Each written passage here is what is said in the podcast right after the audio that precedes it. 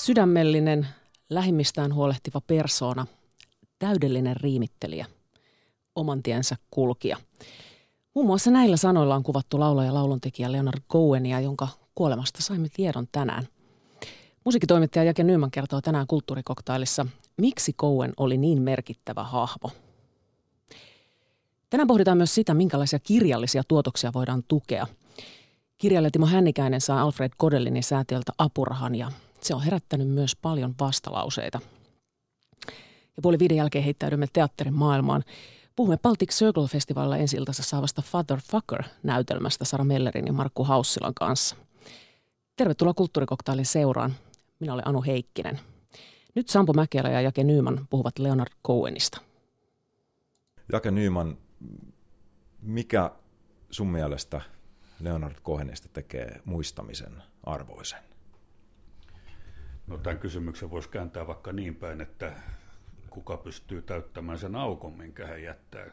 Millä mä tarkoitan sitä, että hän oli tyylillisesti niin omaperäinen. Totta kai niitä on muitakin, mutta jos me ajatellaan näitä populaarimusiikin suuria lauluntekijöitä, niin kuin Bob Dylan ja mm, Johnny Mitchell ja Neil Young ja Paul Simon, ja niin Leonard Cohen on täysin rinnastettavissa niihin niin kuin ikään kuin ansioidensa puolesta, mutta silti hän ei muistuta heistä ketään. No muistuttaa kun ne nyt kukaan toisiaan, mutta se on toinen asia.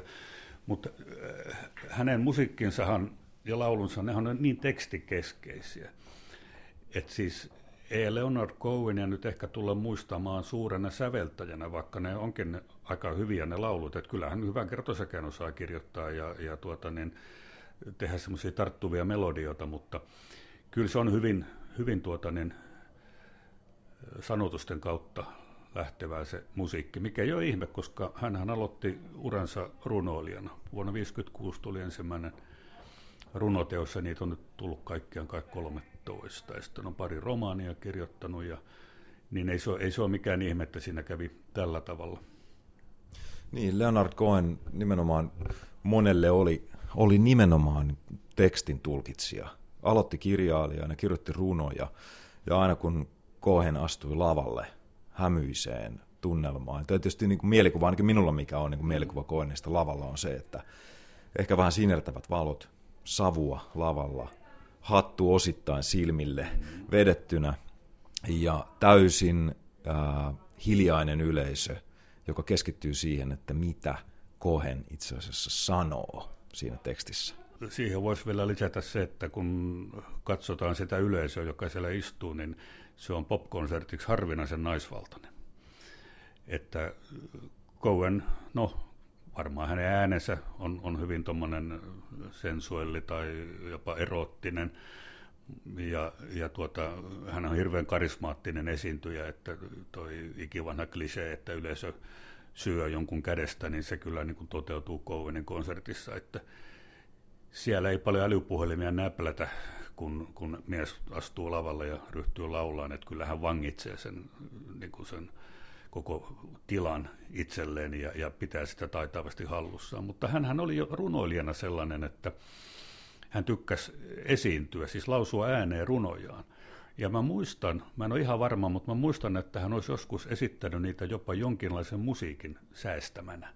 Että siinä on tavallaan niin hänen musiikkinsa juuret, että hän lausuu omia runojaan sillä syvällä, matalalla äänellään ja joku soittaa siitä jonkunlaista musaisella taustalla, niin siitä se on sitten niin kuin kehkeytynyt siihen muotoon, kun me sen tunnemme, että siinä on tietysti musiikillisesti ollut vähän, vähän tuota, tapahtunut kehitystäkin siinä mielessä, että hänen ensimmäiset levynsä, kolme, neljä ensimmäistä levyä, niin ne oli aika pitkälle mies- ja kitarapohjalla tehtyjä, tämmöisiä troubadour-tyyppisiä levyjä, ja sitten 80-luvun jälkeen, kun hänellä alkoi tämä uusi nousukausi, halleluja ja mutta tämmöisten hittien myötä, niin, niin sitten ne sovitukset on muuttu hirveän paljon rikkaammiksi ja monipuolisemmiksi, mutta siitä huolimatta, oli kyse kummasta tyylistä tahansa, niin aina se on kuitenkin se hänen äänensä ja vangitseva karismansa, mikä sieltä puskee läpi.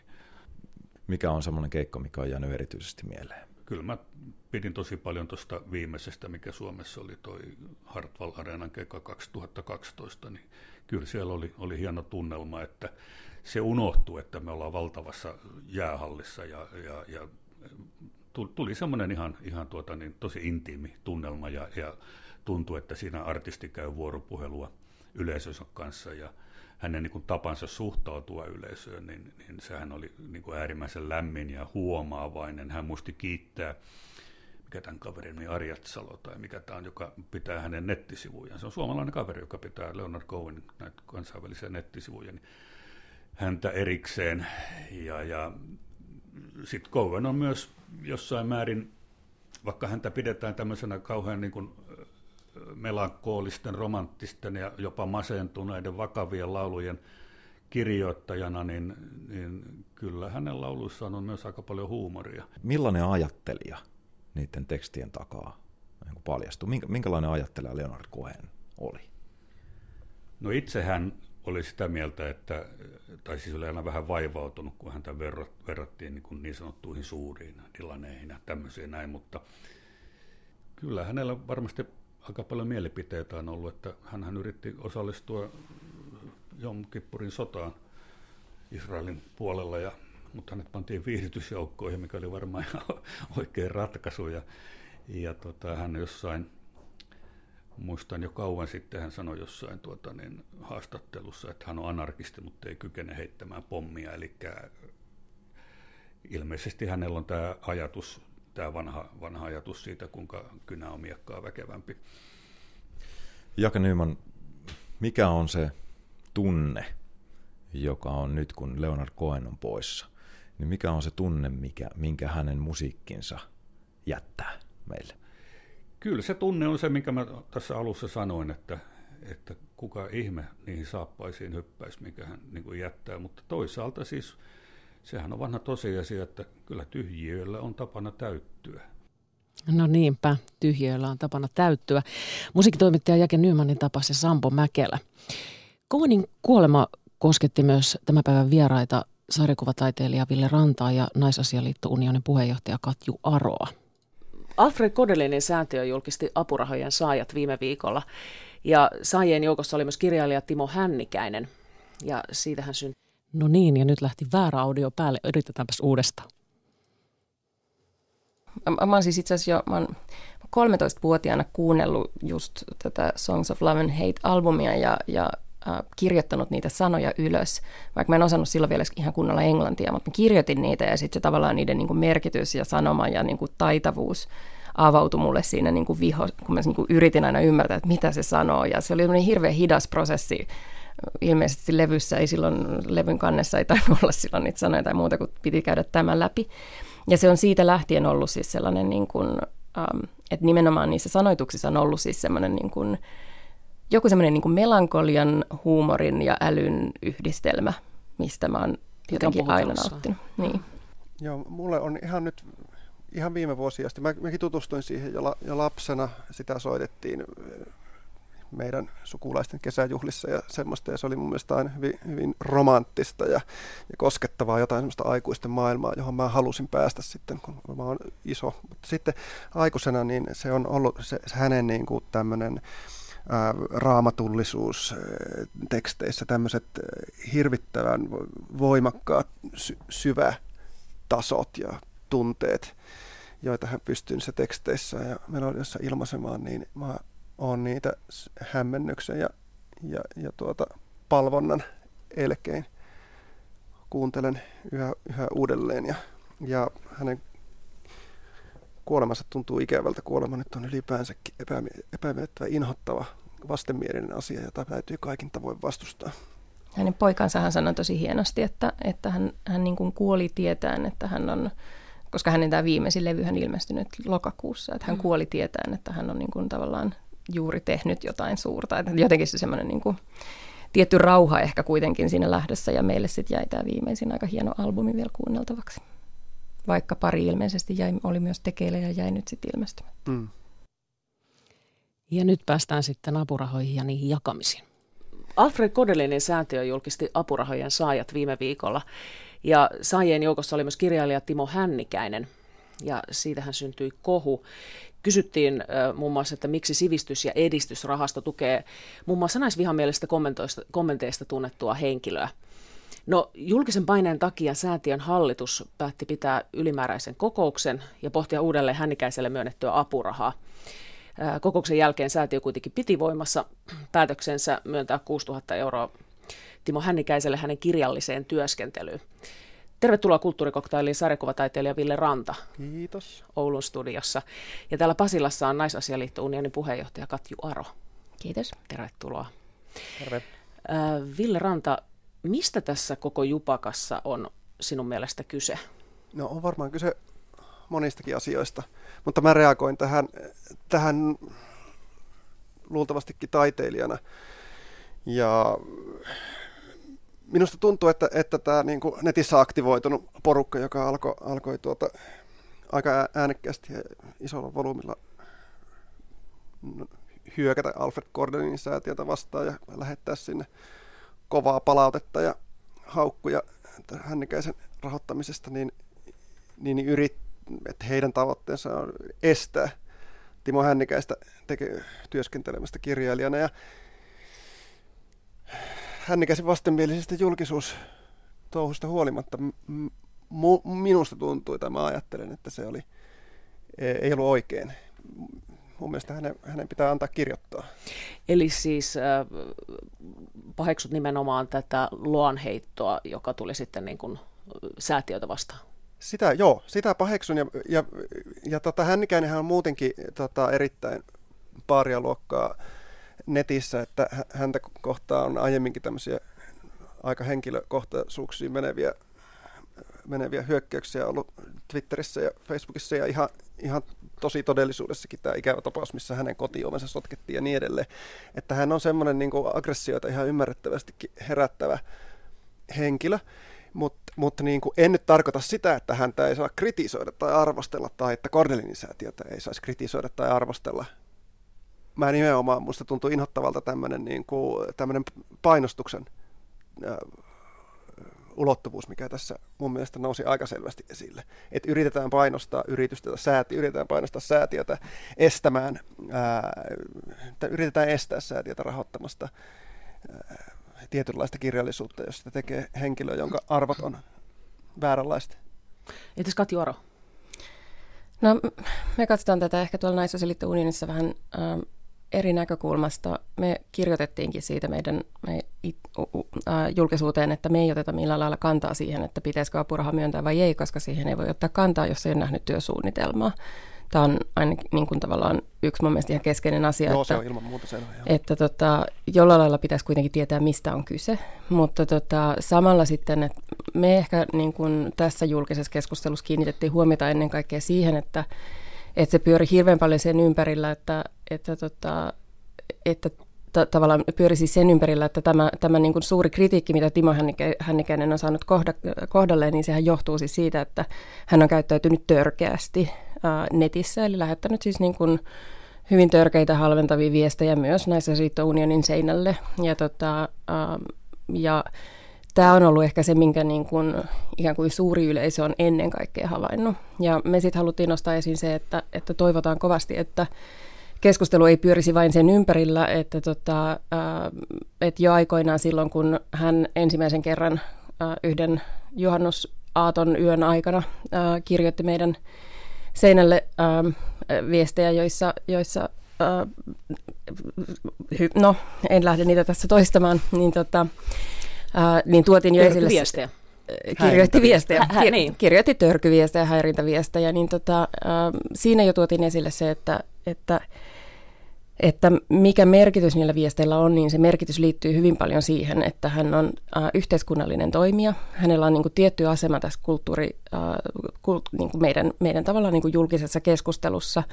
Uh, hän on esseisti, jonka teoksia on uh, arvosteltu Helsingin Sanomissa hyvin myötämielisesti. Uh, ja sitten kun kuitenkin rupeaa katsomaan niitä teoksia tarkasti, niin sieltä tunnistaa tällaisen niin kuin ajattelumaailman, joka on uh, juuri niin kuin sillä tavalla esimerkiksi naisvihamielinen, että meille ei ole mikään yllätys, että hän sitten kirjoittaa juuri meille niitä viestejä siellä seinällä. Ja me haluttaisiin tavallaan, että tämä keskustelu käytäisiin vähän laajemmalla tasolla ja että sitä käytäisiin myös siitä, että mistä tavallaan, että se ei pyörisi, pyörisi myöskään vain Timo Hännikäisen ympärillä, vaan että se pyörisi ylipäänsä sen ympärillä, että keskusteltaisiin enemmän siitä, että minkälaista tavallaan niin kuin, minkälaista keskustelua niin kuin yhteiskunnassa halutaan edistää, minkälaista keskustelua halutaan rahoittaa ja sitten pitäisikö eri media- ja kulttuuriinstituutioiden tunnistaa paremmin esimerkiksi sellaiset ajattelumallit, jotka käytännössä toteutuessaan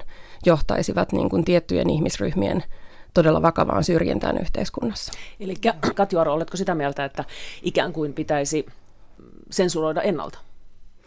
En, Sit, ähm, mutta mä olen sitä mieltä, että pitää kyllä niin kuin, äh, että kaikilla kulttuuriinstituutioilla ja mediainstituutioilla on vastuu miettiä, että millä lailla he tiettyjä, tai niin kuin ketä tahansa henkilöä ja hänen tuotantoaan käsittelee. Ja äh, esimerkiksi Helsingin Sanomat, joka on arvioinut hänikäisen teoksia, on tavallaan myös laittanut aina niin kuin näiden teosten kriitikoksi henkilön, joka suhtautuu valmiiksi näihin niin kuin kirjoituksiin aika myötämielisesti ja on itsekin tunnettu ajatuksista, jotka on osittain vähän samansuuntaisia. Et se on esimerkiksi sellainen niin kuin analyyttinen viitekehys, joka ei ole mun mielestä kauhean hedelmällinen, että pitäisi ehkä silloin miettiä, että pitäisikö vaikka näitä, näitä tota, teoksia arvioida ihmisen, joka, joka kenties tuntee vähän sitä keskustelua ja ymmärtää niitä niin kuin tavallaan, että mi, mistä nämä tämmöiset ajatukset, joita näissä teoksissa esitetään, niin mi, mihin ne oikeastaan pohjautuu ja mikä niiden tämä niin kuin, pohjoismainen ja eurooppalainen konteksti on.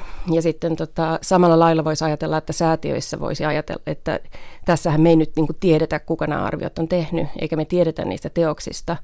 Mutta mä luulen, että meidänkin kanta tähän asiaan saattaa muuttua, jos käy ilmi, että tässä on tavallaan niin kuin säätiö päättänyt tukea uh, jälleen kerran niin, koska näitä aiempiakin teoksia on tuettu rahallisesti, että jälleen kerran teoksia, jotka esittää esimerkiksi hyvin naisvihamielistä maailmankuvaa, joka ei ole vain naisvihamielistä, vaan liittyy niin kuin tosi voimakkaasti tällaiseen arvokonservatismi, arvokonservatismiin, joka, jolla on yhteyksiä ähm, niin kuin tällaiseen hyvin nationalistiseen ajatusmaailmaan. Joo, siis Hännikäinen on erittäin lähellä, jos ei itse kuulu heihin, niin uusnatsi porukoiden kanssa pyörii, että kyllä hänen arvomaailmansa on aika selvä. Hän on itse, itse kyllä kieltänyt, että hän, hän ei ole, mutta... Joo, mutta, mutta se, se tuntuu olevan tapana. Niin no se on vähän sellainen, että näillä ole, ihmisillä, että, natsi? että aina sanotaan, että no en, en ole, en Kukaan ole, ei myönnä olevansa, mutta kun natsi, siihen, no, jokainen voi päätellä itse, mutta tätä, ihan vähän aikaa ennen kuin, ennen kuin tämä Kordelin kohu alkoi, niin ilmestyi tämä perussuomalaisten epäneutraali sukupuolikirja, kun sen nimi oli. Mm, ja Hännikäinen oli kirjoittamassa. Ja mun käsittääkseni Hännikäinen on, se on Hännikäisen käsiala, eikö?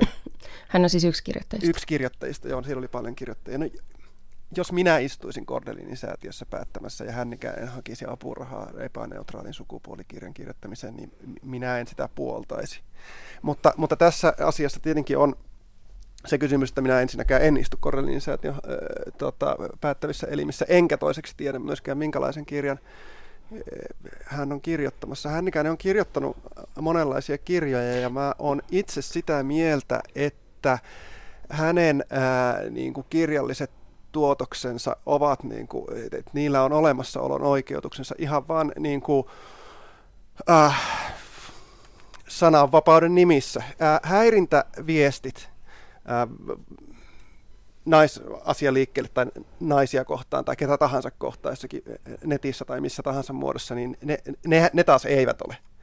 Että, että tässä niin kuin, va, va, mä olen samaa mieltä Katjun kanssa siitä, että, että kyllä nämä, niin kuin nämä häirintäviestit ja hänen kirjalliset tuotoksensa ja sitten puheet, joita hän on pitänyt julkisuudessa, niin ovat tulevat samasta, niin kuin, samasta alkulähteestä.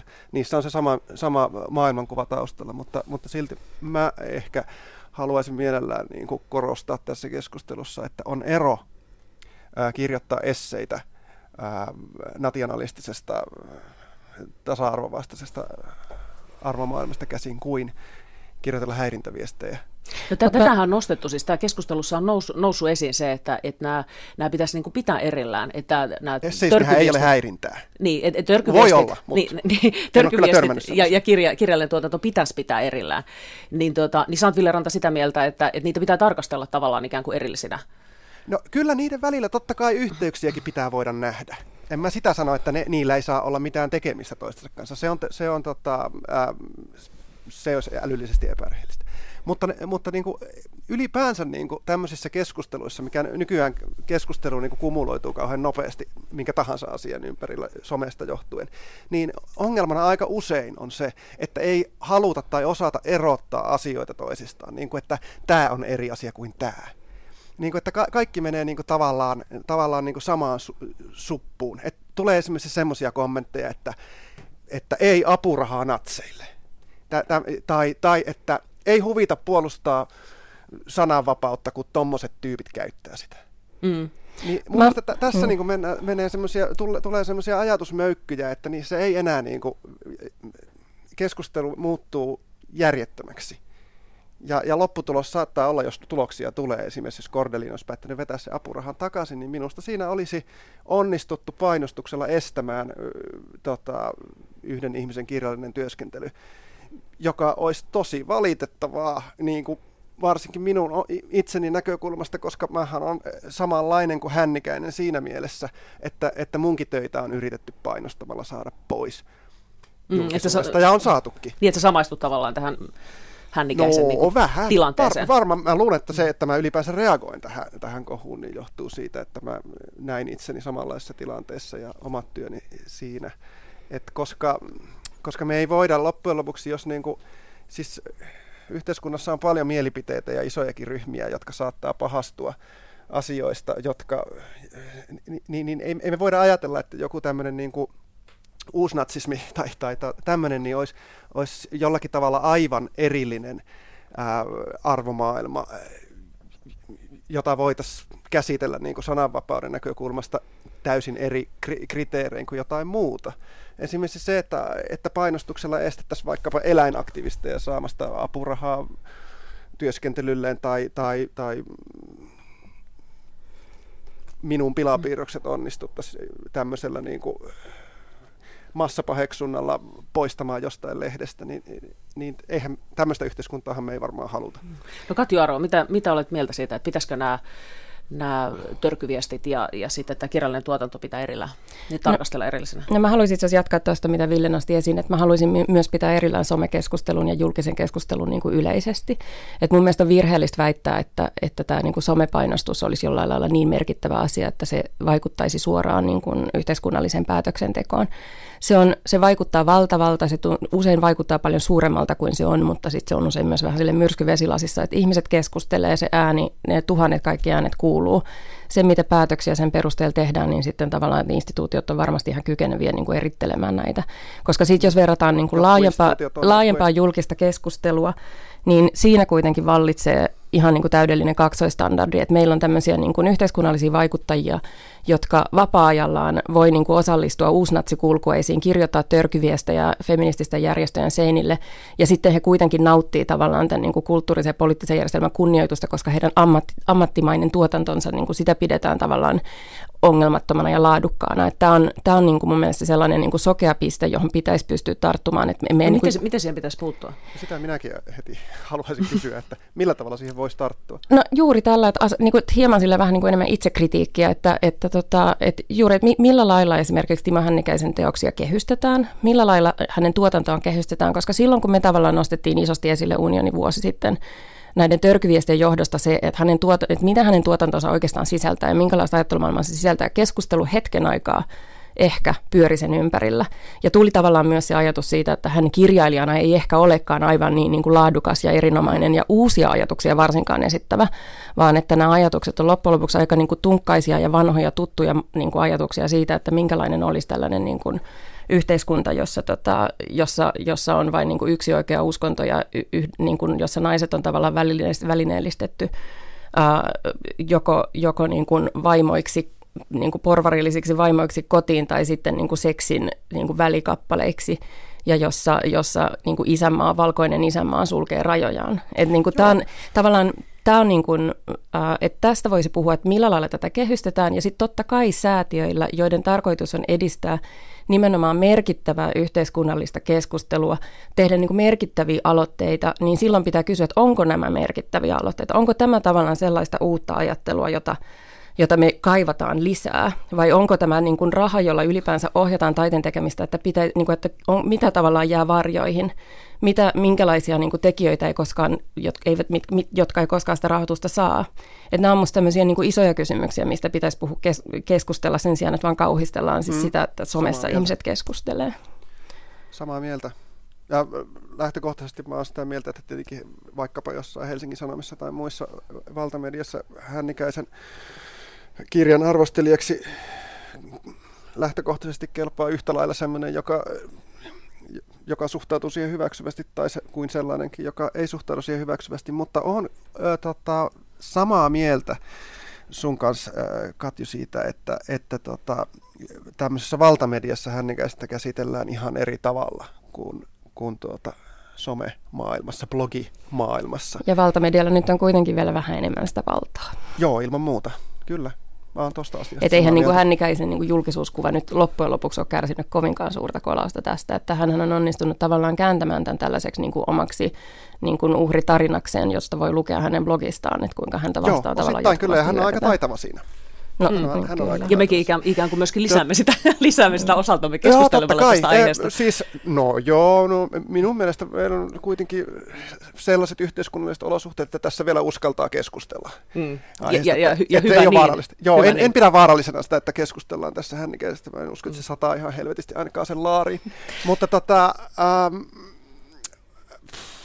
mutta, mutta. Mutta hei, no niin, missä määrin te pidätte tätä sananvapauskysymyksenä? Siis, koska tämä sananvapauskortti on nostettu nyt tässä yhteydessä, että tässä on niinku kyse sananvapaudesta, että yritetäänkö rajoittaa nyt tietynlaisten ajatusten esiintuloon, niin on, onko siinä oikeasti kyse sananvapaudesta? Tässä on mielestäni samalla lailla sekoitettu sananvapaus ja, ja sitten niin kuin oikeus saada sanansa, tai niin kuin sanansa julkaistuksi, kuin, kuin on niin kuin sekoitettu myös silloin, kun kuin tavallaan mm, ihan niin kuin muissa yhteyksissä ollaan niin kuin kritisoitu sitä, että kun valtamedia ei suostu julkaisemaan vaikka maahanmuuton vastaisia mielipiteitä, että tota, et sananvapaus on eri asia kuin se, että jollain olisi velvollisuus rahoittaa ja kustantaa ja julkaista niitä sinun ajatuksiasi. Et niin, pitää niin. tavallaan niin kuin erottaa nämä kaksi asiaa. Että Timo Hännikäisellä edelleen sananvapaus, hän voi kirjoittaa ihan mitä haluaa. Nyt keskustellaan lähinnä siitä, että millä lailla eri instituutioiden pitäisi niin kuin sitä niin kuin tukea. Joo, mun mielestä kans voidaan aivan hyvin esittää Kornelin säätiölle tämmöinen kysymys, että miksi te rahoitatte tämmöisen kirjailijan teoksia. Mun mielestä se kysymys on ihan ihan validi. Mut se, he, ei, se mut, ei ole sananvapauden rajoittamista. Niin, hehän eivät tuota vastaa, koska he, he sanovat... No ei, eikä he, heidän tarvitse niin, vastata, koska aivan. jos he eivät he halua vastata, niin säätiö, niin olkoon vastaamatta. Niin, juuri näin. Ja yksityinen säätiön, säätiön ei, yksityisen säätiön ei tarvitse perustella näitä apurahapäätöksiä. Heillähän on siis asiantuntijat siellä, jotka sitten tekee nämä esitykset hallitukselle. Mutta minkälaiset pisteet te nyt annatte Alfred Kordelin säätiölle tästä asian hoidosta? Tästä, tästä venkslauksesta, sanotaanko tämän asian yhteydessä. No se nyt oli, se, se, se oli jotenkin kohtuullisen epäonnistunut minun mielestäni. Joo, musta Et, tuntuu, että ne ei ehkä, ehkä olleet kovin valmistautuneita tämän kaltaiseen tilanteeseen. Niin ja sitten kun se herättää kysymyksen siitä, että onko tosiaan näin, että, että he eivät itse asiassa olleet tutustuneet kuitenkaan tähän niin kuin tavallaan päätöksen perusteisiin, tai niin kuin, että se päätös sitten kuitenkin oltiin tehty tavallaan jotenkin liian kapeiden tietojen varassa. Sehän mielikuva siitä sitten tulee, jos sitä pitää niin kuin, äh, kokoontua erikseen miettimään. Mm. Tai sitten toinen, mikä on tämä, että tavallaan, että painostus itsessään olisi niin kuin syy pohtia sitä, koska siis jos he olisivat halunneet reagoida painostukseen, sen olisi voinut tehdä myös ilman tätä tavallaan niin kuin julkista ulostuloa siitä asiasta, että miettisi, mm. tarkistaa sen oman päätöksensä. Mutta musta tuntuu, että siinä ei ollut niinkään kyse tästä, vaan siinä oli siis oikeasti, että he, heillä oli tarve tarkistaa se päätös. Ja se on, on sinällään kyllä yllättävää, niin. koska, koska on erikoista, että he eivät olisi olleet tietoisia tästä. Aika yllättävää, mutta mahdollista. Niin. Mun mielestä niin. itse asiassa erittäin mahdollista, koska juuri silloin niin kun vuosi sitten, kun nämä törkyviesti tuli, niin, ja kun me siitä Naiseliitto Unionin sivuilla ää, kirjoitimme, niin, tota, niin me kirjoitimme siis sellaiseen niin kuin yhteiskunnallisen tilanteeseen, jossa Timo Hännikäinen, Hännikäinen nimenomaan nautti tämmöistä yleistä niin kuin, kunnioitusta kuitenkin niin kuin kirjailijana, joka kirjoittaa vähän niin kuin ikävistä ja vaikeista aiheista, mutta kuitenkin tosi kiinnostavasti. Niin tota, siinä mielessä on vara olla kiinnostunut ehkä Joo, että kyllä mä niin kuin väittäisin, että tämä niin kuin vielä riittää kyllä niin kuin horjutettavaa, jos haluaa hänen niin kuin ajatuksiaan kyseenalaistaa. Joo. No jos puhutaan sitten vähän laajemmin siitä, että, että minkälaisia kirjallisia tuotoksia ylipäätään sitten voidaan tuke, tukea, siis että pitääkö, pitääkö nyt ottaa yhä tarkemmin sitten huomioon sen, että se laajempi konteksti tavallaan, mikä, se, mikä siihen niin kuin kirjailijan persoonaan ja, ja hänen muuhun toimintaansa liittyy? No mun mielestä on niin kuin, mä, mä tavallaan haluaisin tuoda siihen yhden, yhden kysymyksen, mikä on se, että et, et, et ensinnäkin, että oltaisiinko me sitä mieltä, että siis esimerkiksi läpikotaisin rasistisia – teoksia, niin kuin siis, jossa siis esimerkiksi kerrotaan, että tätä, tämä ihmisryhmä, että heitä tulisi kohdella näin ja heidän tulisi toimia näin ja heidät tulisi välineellistää tällä tavalla, niin oltaisiinko me sitä mieltä, että tämä menee sananvapauden piiriin vai pidettäisiinkö sitä vihapuheena? Ja jos tämä sitten tämä sama keskustelu siirretään koskemaan naisia, niin mis, minkä takia meillä silloin iskee päälle sitten se niin kuin sokea sokeus siinä, että Aa, no tämä onkin vaan tällaista kiinnostavaa tuoretta ajattelua, että tota, et niin kuin, joo, na, na, pistetään naiset vaan tota, ilotaloihin, kuten Timo Hännikäinen tätä sanaa käyttää niin kuin töihin, että tämähän on vaan tämmöinen niin kuin hauska haha aloite, jota, jonka hän esittää hyvin vakavissaan. Et, et mm. tavallaan mun mielestä pitää pystyä myös kysymään se, että missä menee sit se vihapuheen raja silloin, kun ruvetaan niin kuin puhumaan kirjallisista teoksista – ja, esimer- ja ehkä oikeastaan vielä enemmän silloin, koska sitten taas kirjallisella teoksella on aina mahdollisuuksia nousta myös tällaiseksi tietynlaiseksi opinkappaleeksi, kuten ehkä myös niin kuin osa hännikäisen tuotannosta on tietylle ihmisryhmälle noussut. Mm. Joo, mä siis olen sitä mieltä, että, että kirjallisuudessa pitäisi voida esiintyä monenlaisia arvoja, esimerkiksi joku demokratian vastustaminen tai tasa-arvon vastust, vastust, tasa-arvoa vastustavat ideat ja tämmöinen ajattelu ja, ja kaikenlainen arvo maailmoilta vinoutunut tai perversi kirjallisuus pitäisi voida olla olemassa, että sitä ei pitäisi voida, voida ennakolta kieltää, niin, niin näin, mutta, mutta on kuitenkin niin kuin samoilla linjoilla siinä, että, että tavallaan tämmöinen No, mikä tulee etnisiin ryhmiin, niin kiihottaminen kansanryhmää vastaan pitää pystyä estämään. Se on ihan selvä asia. Kiihottaminen kansanryhmää vastaan, jota, jonka nämä, niin kuin, nämä niin kuin oikean laidan persut haluaa poistaa laista, niin on, on minun mielestä taas yksi meidän aivan tärkeimpiä lakipykäliä. Mutta naisviha sehän, sehän on oikeastaan sama asia. Niin, valitettavasti mm. sehän ei kuitenkaan ole itse asiassa vihapuhemääritelmässä mukana, ei ole siis sukupuoleen tai seksuaalisuuteen niin kohdistuva, kohdistuva ei vihapuhe. Eikö se ole siellä? Ei, ei itsenään, mutta tota, se ei tietenkään estä siitä, sitä kuitenkaan siis niin kuin juridisesti huomioimasta. Mutta... Joo. No pitäisikö sitten, kenen, kenen tehtävä itse asiassa on sitten määritellä näitä rajoja? Mikä, mikä taho on sitten oikea taho määrittelemään? Onko niin kuin säätiöt tässä nyt ö, yhtenä osapuolena? Kyllä se vastuu on mun mielestä kaikilla, jotka osallistuu siis, siis sekä julkiseen keskusteluun että sitten sen niin kuin, tavallaan näiden niin kuin, tämän, tämän meidän koko y, niin kuin, yhteisen kulttuurin ja niin kuin näiden yhteiskunnan tuotosten niin kuin, jollain lailla edistämiseen ja tukemiseen. Mutta kyllä mä oon sitä mieltä, että, että, että tuota, jos aletaan kohdistaa apurahoittajiin ja kustantajiin, ennen kuin kirjaa on olemassa, niin painostusta tätä, näitä, näiden henkilöiden kirjallisia tuotoksia ei tulisi rahoittaa, eikä, eikä heidän kirjaa julkaista, niin silloin ei ole mun mielestä kysymys hyvästä, hyvästä ilmiöstä yhteiskunnassa sen mm. takia, että kirjat kuitenkin niin kuin, kaikesta huolimatta, ne on ilmestyttyään ää, arvioinnin kohteina.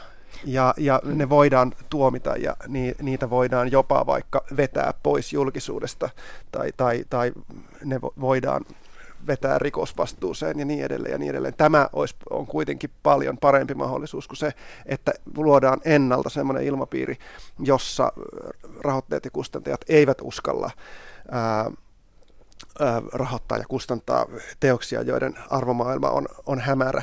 Ja mun mielestä se on oikeasti saattaa hyvin nopeasti, nopeassa tahdissa alkaa haitata, haitata hyvin monenlaista kirjallisuutta sen takia, että tiedän kokemuksesta, että kustantamot esimerkiksi Suomessa eivät ehkä ole kaikkein rohkeimpia yhteiskunnallisia toimijoita ylipäänsä.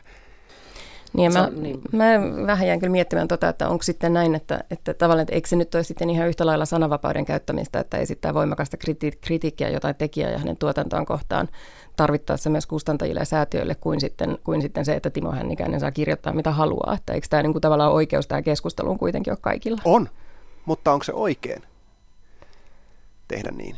No onko oikein, että Timo Hännikäinen kirjoittaa naisvihamielisiä arvokonservatismiin nojaavia teoksia, jotka niin kuin alkaa muistuttaa niin kuin hyvin, jo, joilla on siis, mä itse asiassa haluaisin vielä, mä haluan mennä niihin teoksiin hetkeksi. Joo, ilman muuta siis se kysymys on tässä odottanut koko ajan ilmassa, että, että tota, oletteko lukeneet hänen teoksiaan ja, ja mitä mieltä olette niistä? Mä, mä haluan heti lyödä pöytään niin kuin tavallaan sen mun analyysini, että, että mä näen, että hänen teoksensa käsittelee niin kuin hyvin pitkälle ennen kaikkea äh, hän, hänellä oli tosi voimakas sukupuolinäkökulma. M- mitä teoksia sä oot Katju Aro lukenut? Äh, Ilman ja kunnia on nyt nämä, joihin mä tässä viittaan. Niin niissä... en ole lukenut kumpaakaan, valitettavasti. No, mutta niissä tavallaan siis se, se niin kuin, ja tässä mä haluan nyt laajentaa se just tähän laajempaan keskusteluun. Eli se tavallaan ajatus, mitä hän esittää siellä ää, niin kuin naisen roolista ja miehen roolista, ja, ja ydin, ydin, tavallaan niin kuin tämä ajatus tämmöisestä niin kuin ydinperheestä, ää, naisesta ennen kaikkea lisääntyjänä ja synnyttäjänä, tai sitten toisaalta tällaisena niin kuin seksin välineenä, niin tämä tällainen hyvin naisvihamillinen maailmankuva ei ole olemassa tyhjiössä, vaan se liittyy laajemmin – äh, tällaiseen arvokonservatistiseen, äh, koko ajan tahtoa sanan kanssa, mutta tota, äh, laajempaan tavallaan maailmankuvaan, jossa, joka on juuri tämä tällainen niin kuin hyvin nationalistisiin arvoihin nojaava, jossa siis tämä niin kuin, tavallaan ydinperhe on yksi osa, sitten uskonto, yksi ainoa oikea uskonto on tavallaan yksi osa, ja sitten yksi osa on sitten tämä tavallaan niin kuin, äh, valkoinen, valkoinen isämaa ja etninen puhtaus. Ja se, että hän on onnistunut tavallaan niin kuin, kohdistamaan tämän niin kuin kaikista, hän on siis aloittanut nimenomaan tällä, tämä ilmanteos tavallaan aloitti tämän nimenomaan hyvin naisvihamielisen niin kuin,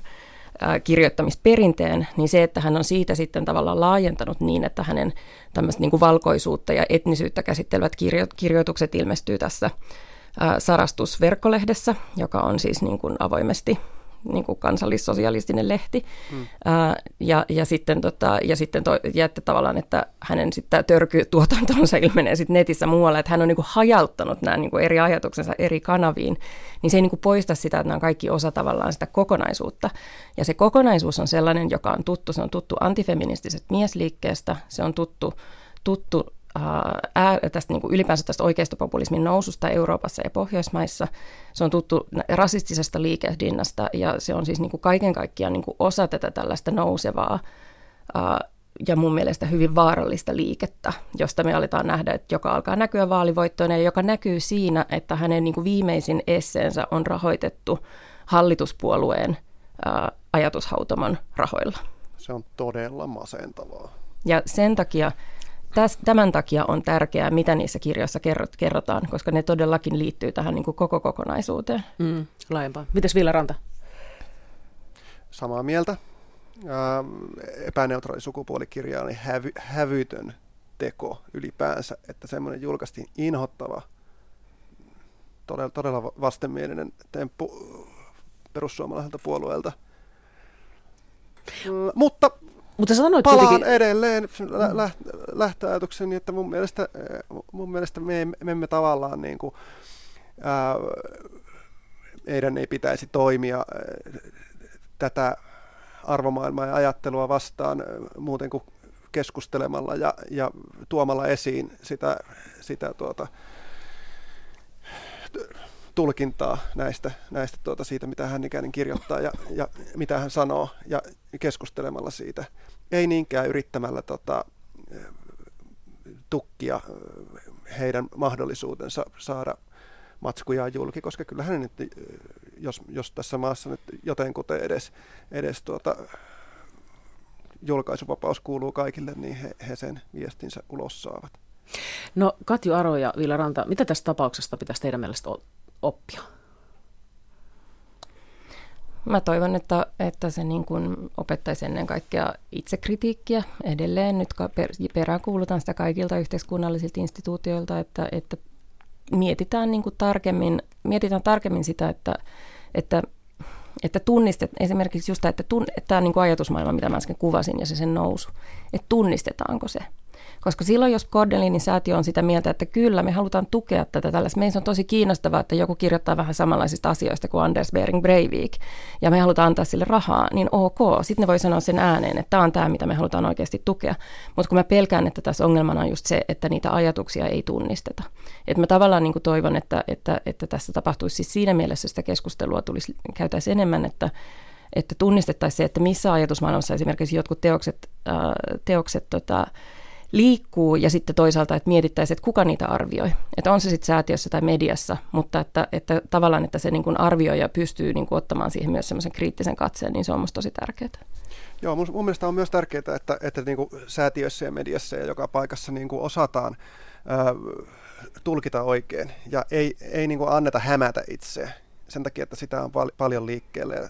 Se on tode, tosi pelottavan helppoa mielestäni saada mitä tahansa paskaa läpi ihmisille ja, ja jopa niin kuin toimittajille ja tämän kaltaisille. Mutta lisäksi mä haluaisin, että tästä keissistä itsessään ää, voitaisiin oppia sen verran, että mun mielestä feministien ja antirasistien ja ihmisoikeuksien puolustajien ei pitäisi sortua käyttämään likaisia keinoja ää, tässä työssä. Eli sananvapaus on kiinni ihmisoikeuksissa ja tasa-arvo on kiinni ihmisoikeuksissa ja sananvapaudessa ja, ja antirasismi on kiinni näissä. Jo, jos aletaan niin kuin tehdä kompromisseja jossakin kohdassa, niin se homma murentuu pikkuhiljaa.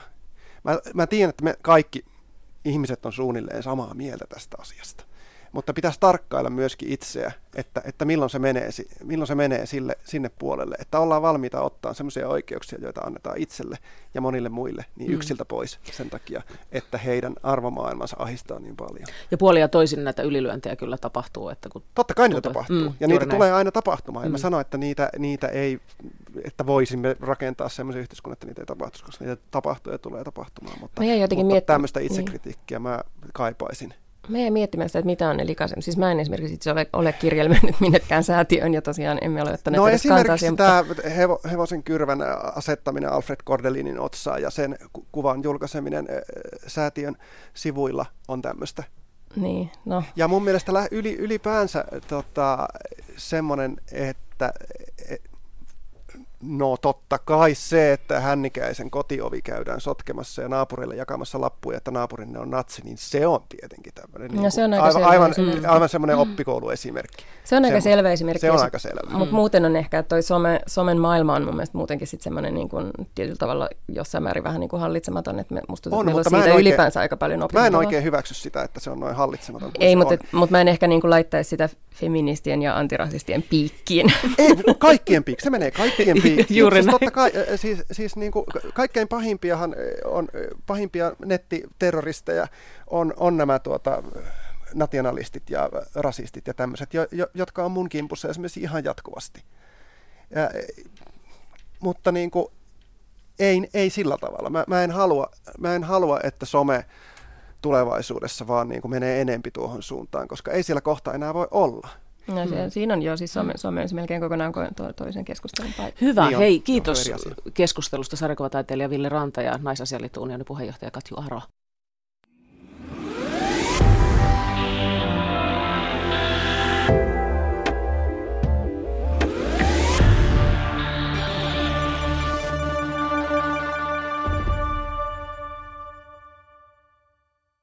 Claudia Versace, the supermodel. Yes, I'm the real you? Versace. This is my real phone number. Are you obsessed about me? How did you get this number? Yes, my father is Johnny Versace. My what father is Jennifer Versace, yeah. what? What? Can you say that again? I don't think I heard you right. My father what? what? Daddy? No!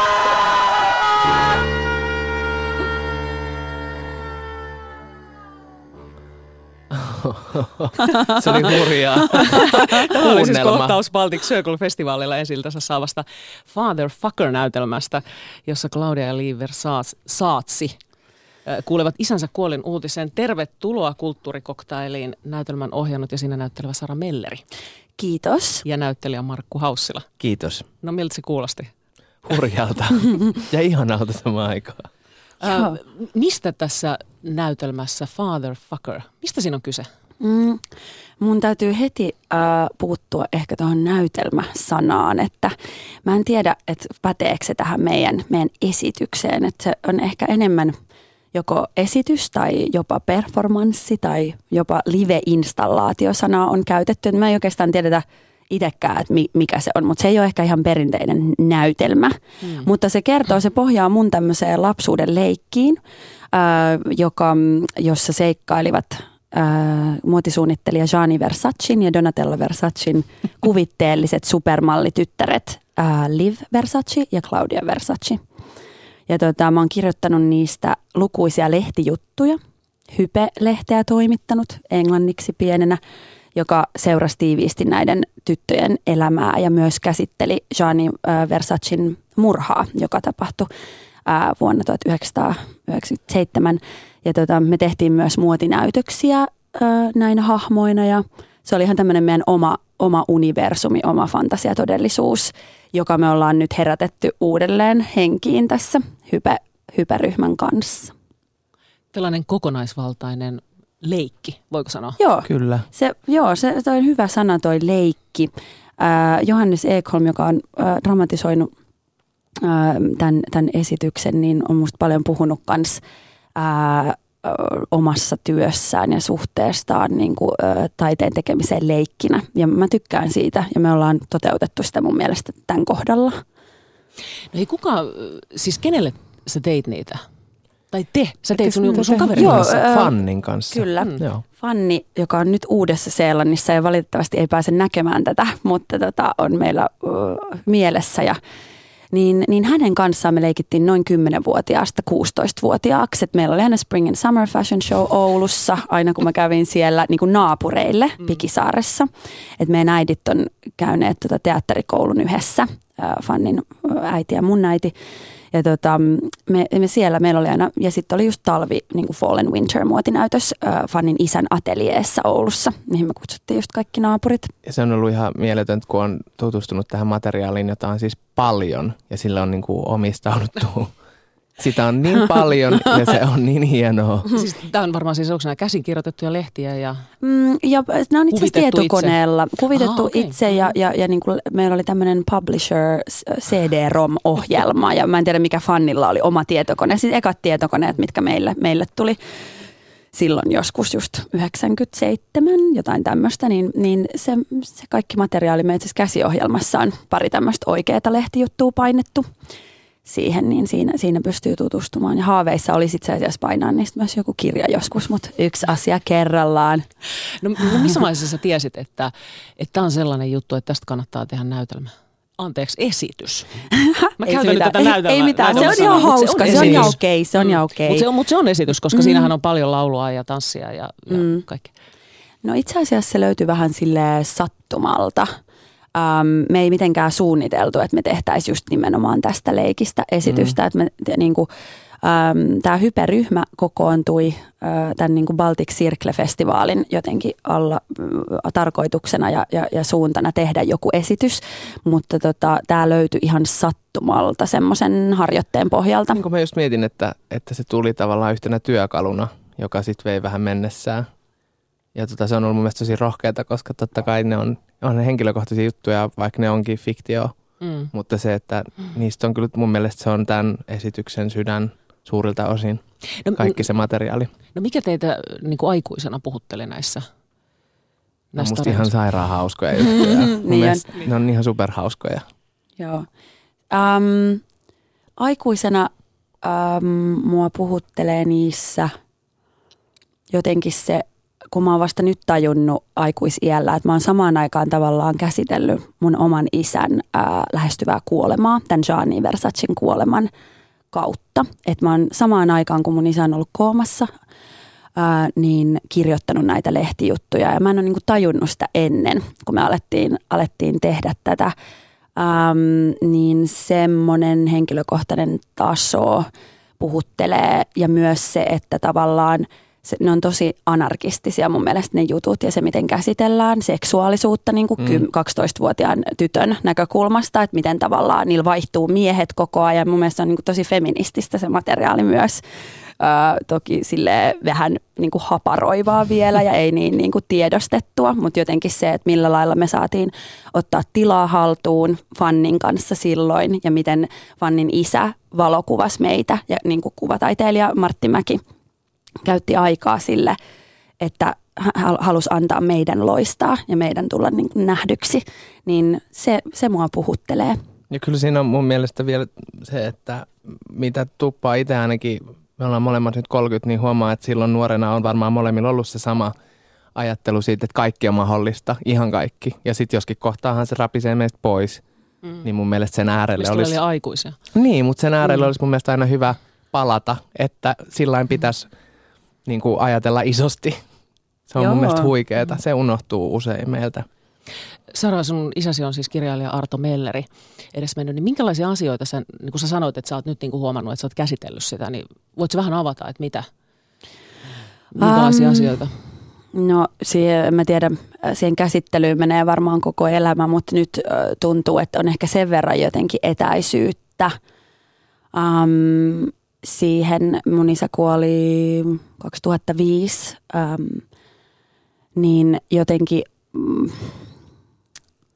vaikea sanoa, että mitä mä olisin jotenkin erityisesti siinä käsitellyt. Ehkä koko mun isän niin elämäntapaa ja jotenkin tässä on yhtenä inspiraation lähteenä ollut sellainen Maumau-levy, jonka mun isä on tehnyt äh, yhdessä Edward Vesalan ja muiden, muiden kanssa tämmöinen hyvin äh, aggressiivinen räyhä, äh, hyvin tämmöinen macho, jotenkin jazz levy, niin mä jotenkin ajattelen tätä esitystä. Meillä on Linda Fredriksson soittaa saksofonia tässä ja Minttu Vesala, Edward Vesalan tytär, mm. on tehnyt pukusuunnittelun, niin mä näen jotenkin tämän semmoisena meidän va, niin kuin feministisenä vastineena sille ää, Mau Mau-levylle. Ja tota, jotenkin mä oon ehkä nyt aikuisiällä huomannut, että musta on aika paljon samaa – kuin mun isässä, vaikka mä oon ajatellut, että me ollaan oltu hirmu erillään, niin kuin me ollaan oltukin ja me ei olla oltu läheisissä tekemisissä, niin se on ollut jotenkin hienoa huomata myös lukemalla hänen niin päiväkirjojaan, että meillä on yllättävän niin kuin samoja keloja taiteen tekemisestä ja samat ongelmat jotenkin myös ja semmoinen kollaasi-ajattelu, että munkin on ehkä vaikea tehdä just tiedätkö, perinteistä näytelmää, mistä nyt oli puhe, että mä oon parempi tämmöisessä kollaasi-sekoilussa. Mä puhun sekoilusta rakkaudella nyt, niin se on ollut jotenkin ähm, kiva. No Markku, miten sä oot päässyt tähän kollaasi sekoiluun mukaan? Siis, koska siis, on ollut hyvin... Meillä on ollut mo- monta, monta vaihetta ja monta tasoa. Me tänään päästiin vihdoinkin ikään kuin kotiin tuonne Sirkon tiloihin ja nähtiin koko se Korinnan tekemä lavastus ja kaikki, niin tuli tosi vaikuttunut olo siitä matkasta, mitä ollaan tehnyt eihän se aina ole helppoa. Me ollaan tunnettu Saran kanssa 17 vuotta ja niin kuin ollaan superläheisiä. Mm. Mutta, ja me ollaan tehty Popslat yhdessä myös, mutta siinä Markku oli koreografia. Mm. Niin.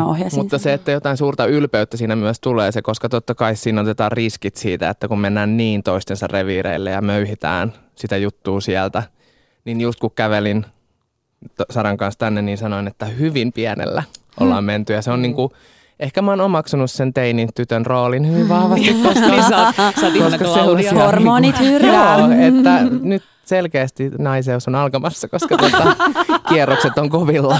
Mutta siis ollut huikeeta ja myös vaikka ei puhuta näytelmästä, niin mä en ole ikinä, mä oon siis itse alun perin tanssijakoulutukselta, niin, mutta tehnyt, niin työllistynyt enemmän teatterissa, keskittynyt musiikkiteatteriin, niin nyt tavallaan näyttelijän työllisesti, vaikka ei näytelmästä puhutakaan, niin en ole ikinä saanut töissä näin paljon ottaa tavallaan materiaalia haltuun ja niin kuin työstää niitä työkaluja, mitä on, niin sehän on todella, todella herkkua mm.